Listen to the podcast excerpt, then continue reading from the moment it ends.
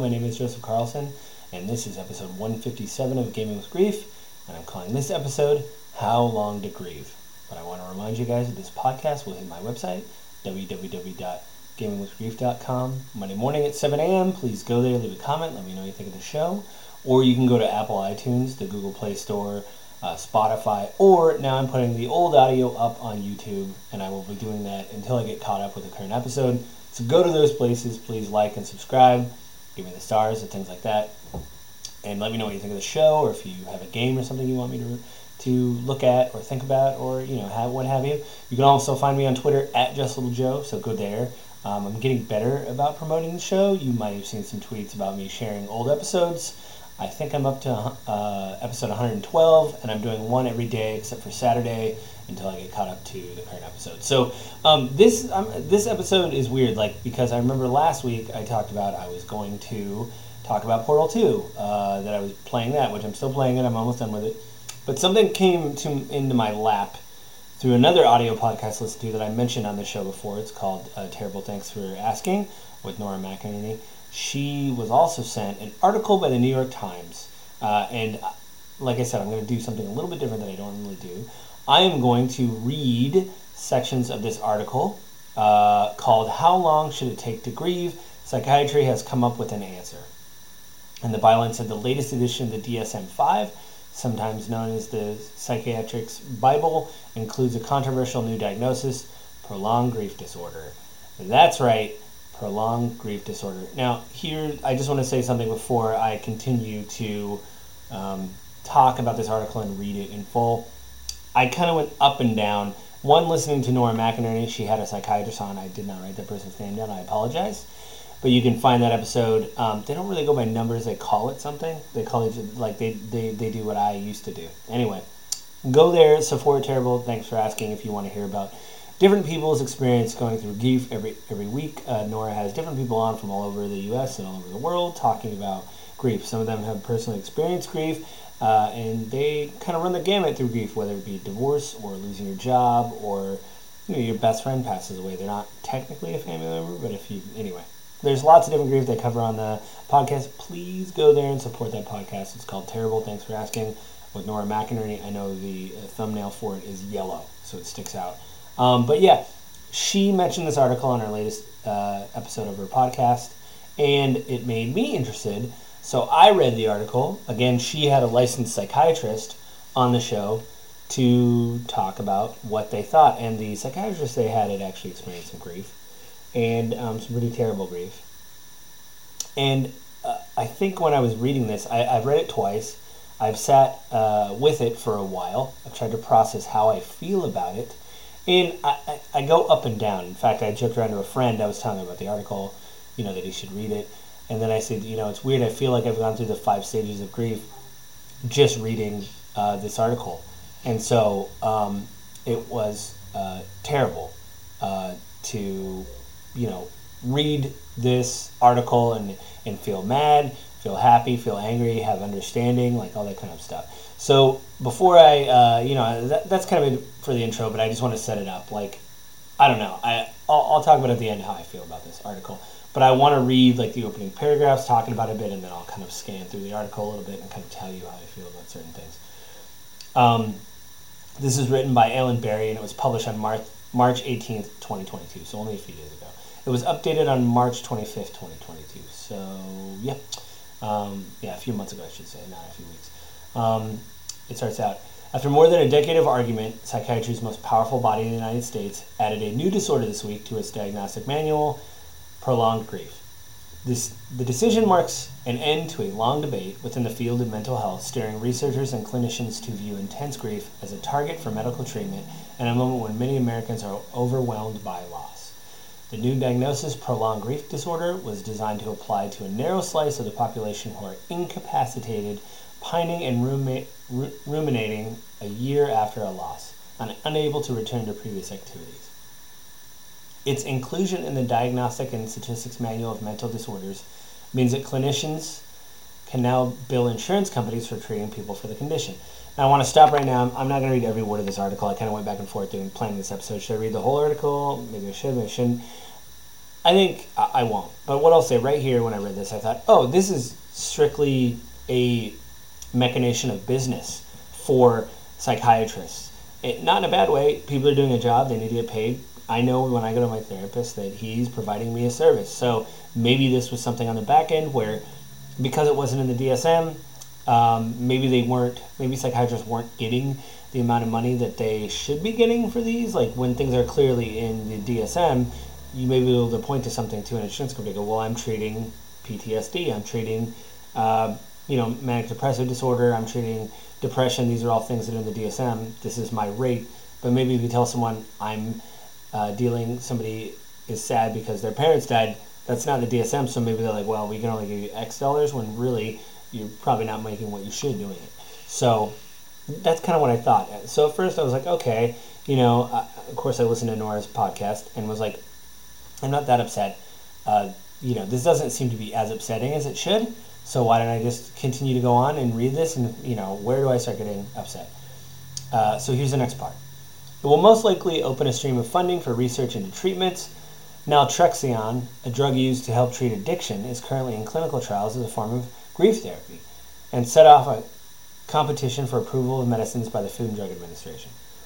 Since the 90s, a number of researchers have argued that intense form of grief, grief should be classified as a mental il- illness, saying that society tends to accept the suffering of bereaved people as natural and that it fails to steer them towards treatment that could help. So, this is kind of a strange paragraph for me. I think this is true. Um, I've had my own experience with people, not myself, but other people that I've been trying to talk to, to, um, you know, um, deal with grief and I'm like, "How are you doing?" You know, your uncle died or your brother died, and many people will just say, um, uh, you know, sorry about that. Some people will just say, "Oh, well, um, I'm fine. It's been a year. I'm good." You know, and so that makes you feel like you're an outlier. Um, but one thing the DSM doesn't really go into, and this we'll talk about uh, later a little bit. Well, I should talk about it now because I don't think they bring it up in the article. There is, I'm not gonna talk about anybody else's grief. I'm just going to talk about my grief. There's a compounding sometimes. Like, um, people don't. I have lost more than a person, uh, you know, between 2016 and 2020. So to me, there's almost like this weird mental compound math equation in my head of it is a totality of loss that gets compounded upon. So how do you dig yourself out of these feelings of depression and stuff when clearly it keeps happening, or it did for a, uh, a bit of time. You know, do you, do you have to work on each part of uh, each loss separately or something like that? I think that's something that's hard maybe in the DSM to write down. Um, and they go on to say that basically they wanted to do this. Um, they just would say like, quote, one of the doctors was talking, quote, there were parents who never got over it, and that and that was how we talked about them Colloquially, we said that they never got over the loss of their child. Okay, that's the end of the quote. But I want to say right now, when are you supposed to do that? Is there a time frame on like, okay, well, yeah, I mean, my, my kid died. Oh well. Um, I don't. I mean, I only had moments with my kid. Um, my friend Ben, who passed away, he was 40 years old. We talked about him a few weeks ago. Uh, when are his parents going to stop thinking about him, or um, you know, I don't know. It, it just seems like really weird that. Um, it seems weird that we would. It does have this thing of like, you know, there's there's this feeling when you deal with grief that like you get through it, you don't get over it. You know, like the idea that you, um, you just kind of learn to deal with what has happened. You don't like forget about those people or whatever. And how do you deal with that correctly? How do you deal with thoughts of depression and sadness? You know, correctly moving on with the memories of the people that are in your past. Uh, I've said before, you're kind of like a mausoleum, at least in my um, experience here. A little bit like a mausoleum when people die, you know, you have to keep their memory alive and all that kind of stuff. So, um, yeah. They go on to say that, like, you know, it is, they wanted to look at people because they thought, well, some of the psychologists thought, well, we just deal with depression and anxiety, we don't deal with grief because grief is normal. And then a psychiatrist asked, maybe we should look into that. Maybe that's something that's doing it. Um, but now, of course, there's critics um, because it's basically categorizing grief as a mental disorder, which everybody experiences grief in one way or another. Uh, again, like I said at the top of the podcast, either you go through a divorce, maybe you lose your best friend to cancer, uh, which happens to people, or maybe even your friendships go away. You know, um, maybe you lose your job. These are all things that are, are a form of grief that we you have to deal with. You know, like um, it, it, grief isn't just like death and loss, but like everybody will experience some form of grief in their life. So like saying it's a mental disorder that seems really strange to me. This is one thing. Um, um, you know, it's one thing that I, I, I think bothers me uh, that we could just easily shutter this stuff away. And I'm just going to start with this quote. Quote, I completely, completely, utterly disagree that grief is a mental illness, uh, said Joan Cacciatore, an associate professor of social work at Arizona State University, who has published widely on grief and who operates on Selah Carefarm Retreat for Bereaved People. Quote, when someone who is quote unquote uh, is a quote unquote expert tells us we us we are disordered and we are feeling very vulnerable and feeling overwhelmed, we can no longer trust ourselves and our emotions. Uh, Dr. Cacciatore said, "To me, this is an incredibly dangerous move and short-sighted." Um, and it said, "Don't worry about grief." And this is kind of when I went into the doctors talking about like maybe we should look into grief as part of these things along with depression and anxiety and stuff like that. Um, so yeah, they um, somebody else recalls grief is normal. She recalled being told, but we're psychiatrists and we don't worry about grief, so this isn't a study. Like, why aren't we looking at grief? Well, grief is normal. Um, which it is normal, but like you need to have the proper tools to move on. I don't think I have seen people stuck in grief. Maybe I'm a little bit because I do the podcast, but I've been thinking lately about how to take the things that happen to me and turn them into a positive. You know, it does make you look at life differently uh, having lost someone, I've talked about it on the podcast. Uh, you maybe have a little bit more empathy for people because you see how bad it could get. Um, anyway, without getting into a massive rabbit hole about that, um, in 20, uh, I'm just continuing with the article. In 2010, when the American Psychiatric Association proposed expanding the definition of depression to include grieving people, it provoked a backlash, feeding into a broader critique that mental health professionals were overdiagnosing and over-medicating patients Quote, you got to understand that clinicians want diagnosis so they can c- categorize people coming through the door and get reimbursement, said Jerome C. Wakefield, a professor of social work at New York University. This is a huge pressure in the DSM. So this is something else I pulled out of the article. The idea that um, you want to get billable hours. You want to get these, um, you know, drug companies will stump drugs all the time. You know, they will go and say, okay, um, you know what we're going to do is we're going to go um, you know, we're, we're going to say these people are grieved and then whatever. Uh, we're moving on and, and, you know, we get billable hours. These drug companies are happening because we're prescribing these drugs. Everything's going well. But that really doesn't affect the symptoms of like uh, grief. And I'm not saying these doctors are being uh, whatever, but they are under financial pressures for this stuff to happen. So, um, yeah, I think this is kind of bad. Um, I'm just going to continue with the article.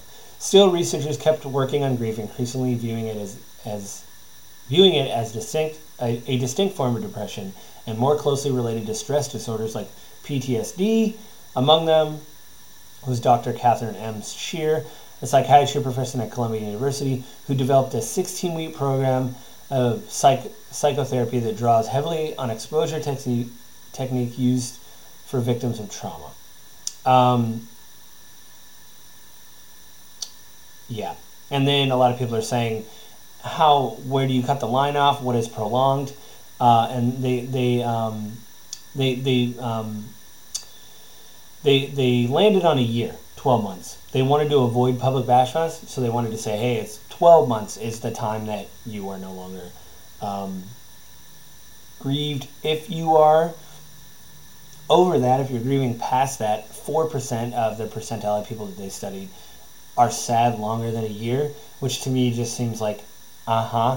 Yeah. It um it takes a little bit for some people. Um.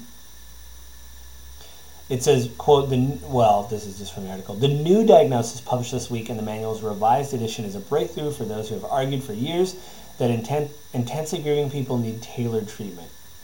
Uh, and someone said, it's kind of like a, a bat mitzvah of diagnosis, said Dr. Kenneth S. Kendler, professor of psychiatry at Virginia Commonwealth University, who has played an important role in the last three editions of the manual it's sort of an official blessing in the blessing in the world. Um, he compared it to astronomers deciding on the definition of a planet. This one's in, and Pluto will be kicked out. If the diagnosis comes into common use, it is likely to popularize Dr. Shear's treatment and also give rise to a range of new ones, including drug treatments and online interventions. Um, yep. I guess. So this is the positive side, I think, of this article. So I guess with it being written in the DSM, uh, now people can really start examining and say, okay, I'm, I'm studying, I, you're part of this trial, or I'm taking you on for quote unquote prolonged, prolonged grief exposure. But let's talk. I'm not saying that this uh, is good or bad. You know, hopefully doctors will have an open eye and say, I'm just going to keep an open mind. Let's talk this through, and maybe uh, that's what people need, you know? And I've said it before, I'm a big fan of therapy, um, but make sure your therapist focuses on what you need help with. You know, don't go to a. Um, my wife and I, before we found our therapist that we really liked, we went to another therapist and we went to couples counseling. Now, I'm not saying our marriage didn't have problems. I'm not saying we were like fixed, but we did need marriage counseling, but we also both needed grief counseling. To me, the grief was more important than the marriage counseling because those things kind of met in the middle. Once we both started dealing with some of our grief, our marriage improved. And luckily, our therapist was able to work with us to do couples therapy after the grief therapy, and it was the same therapist we enjoyed. He said it's a little bit uh, strange. Some people don't like it. If you don't like it, that's fine. But we thought it was a great idea. We saw him separately, and then we came together as a couple, uh, talking about other issues. We didn't bring up things that we said in each other's ses- in uh, the solo sessions, unless when it was pertinent to like an issue that both of us would hit on. That he's like, by the way, you both said this in your session. Maybe we should talk about it together. And that was really helpful in dealing with the grief and helping couples therapy. But if you have an addiction problem, you're not going to go to a grief therapist. You're going to say, listen, I have a problem with addictive drugs. I need help with addiction. So maybe this will help people and use the DSM as a tool to maybe find a therapist they need in their life to, you know, help them out or become better. Now, there's a testimonial in here about a woman who used this breakthrough procedure and, um, like, it was like 16 sessions. She felt better afterwards. It helped her. But like a lot of people are saying, this is why. This doesn't need to, um, you know, I don't want to keep going through this. I felt like I was in a dream. Her brother died. Um, it was really good. I do. I, it is weird though. I mean, she's still moving. Like I don't know. It just seems weird that um, I, this it didn't hit as hard as I wanted to. Um, so I'm just to read this part of the article. Quote: We would never put a time frame around when someone should or shouldn't feel that they have they have to move forward said Katrina Clemens, who oversees Victim Services Department of Mothers Against Drunk Driving, which provides services to bereaved relatives and friends. The organization encourages bereaved people to seek mental health care, but has no real role in diagnosis, said a spokesman. Philip Bernstein, I think that's how to pronounce his name, whose three year old daughter died after an automobile accident in 2016, said grieving people could be set back by the message that, that their response was dysfunctional. Quote, anything we inject into this journey that says that's not normal that could cause more harm than good, he said. You're already dealing with someone who, who someone with very vul- uh, someone very vulnerable, and they may need validation. Um, the, the, the, to set a year to diagnosis is both, quote, arbitrary and kind of cruel, said Ann Hood, whose memoir, Comfort, A Journey Through Grief, describes the death of her five year old daughter from a uh, strep infection. Her own experience said was full of peaks and valleys and surprises. And I think that's what it is. Like I've told my wife a lot, uh, grief hits me in waves. Um, you know, one of the things that Nora brought up with the psy- psychologist in her episode when I was listening to Terrible Thanks for Asking is how much time people get in this country to grieve, um, you know, through their place of work. Uh, you only get usually 72 hours or maybe five days of bereavement. You can take more time, but that's really only if you have vacation. Of course, you could take that time unpaid, but that puts you in a worse situation when you go back to work, you know? So a lot of the stuff that uh, I did with the um, grieving and stuff like that was hard because you have to cram it into a short amount of time, and that's really terrible. So that could be part of the problem too. People don't have time to find a mental health person or do all that, so it's terrible. Um, yeah. Then there's another testimonial talks about a woman who it took her three years to basically clean her room out, uh, her daughter's room out after her daughter died, and she said, "I don't feel, you know, I just felt like I was kind of back ready to start again. I was back in the world. Now, I took that to mean that I don't think that she was cured by any means or, you know, totally on the mend. I just think she was in a place where she's like, I can deal with this now. One thing uh, Nora McInerney brought up in the podcast again was the fact that maybe uh, her father died, and then I think eight weeks later her husband died of cancer. One thing she brought up was PTSD. She said, I really felt that I had a severe case of PTSD, and that I didn't know what I was feeling because I was just in shock. And I feel that that's true with me. A lot of things in my grief have happened, and you don't even know how to feel about them because it's been such a short amount of time. You think to yourself, oh, maybe you just dealt with one thing, and then another thing happens, and you're kind of back to square one. You know, with me, you know, my father dying and then my mother dying. Well, uh, my father dying and then the miscarriage and then my mother dying. Like, those are things back to back within, you know, a year and a half of each other that were terrible. And, you know, you have to think now, again, there was over 1,300 uh, responses to this, and a lot of people are saying basically everything that I'm saying in this uh, podcast was like, "How dare you put a time frame on it? Am I abnormal because uh, it's been, you know, five years and my mother died and I can't get over it? Like, what is happening?" Um, all these, I think, are legitimate feelings, and I again would recommend people go to therapy if you uh, feel you need to talk to somebody. You know, um, it, it is weird, and I, and again, I, I feel that this this article is good and bad because one, it proves that maybe some of this, like I said at the beginning, is just a way for them to start the process of uh, studying people more. You know, um, now they will have the financial means to do that because maybe by them writing it in the DSM, they'll now get paid money. They'll be able to do studies. Maybe in the next DSM, I, it doesn't say in there when they. I don't think it's every year, but when they maybe re up or rewrite the rules, maybe they go, you know, like this, we need to word this differently or come up with a term or something because this isn't really working. So I don't know. I'm still kind of like on the fence about the horror article. Please go read the article. I'd love to hear people's comments, what you think of it. If you think it's crap, if you think I'm crap, if you think that, or if you think the writers nailed it, like yeah, get it, you know, stop. I don't know. I'd want to hear people's opinions. I'm definitely one of those things. Like the more I read it, like I said, I read it twice, and I, I just read it now, so three times uh, before I did this. And having a week between readings and really thinking about it, I'm like, ugh, really don't know what to think. So um, I think that's it this week, guys. Uh, thanks for listening to me ramble for about 22 minutes. Um, I want to remind you guys, though, that this podcast will hit my website, www.gamingwithgrief.com, Monday morning at 7 a.m. Please go there and let me know what you think of the show, of this episode. Uh, you can go to gwgpodfellows at gmail.com. Write me a line, let me know what you think of the show. You can also go to Apple iTunes, the Google Play Store, Spotify, or you can find the old episodes on YouTube and they will slowly be caught up to have the current episode on YouTube. So subscribe to the places you want to subscribe to that are that's available to you, and uh, let me know what you think of the show. And uh, you can also find me on Twitter at JustLemio. And again, I think that's it this week, guys. I will talk to you again next week. Bye.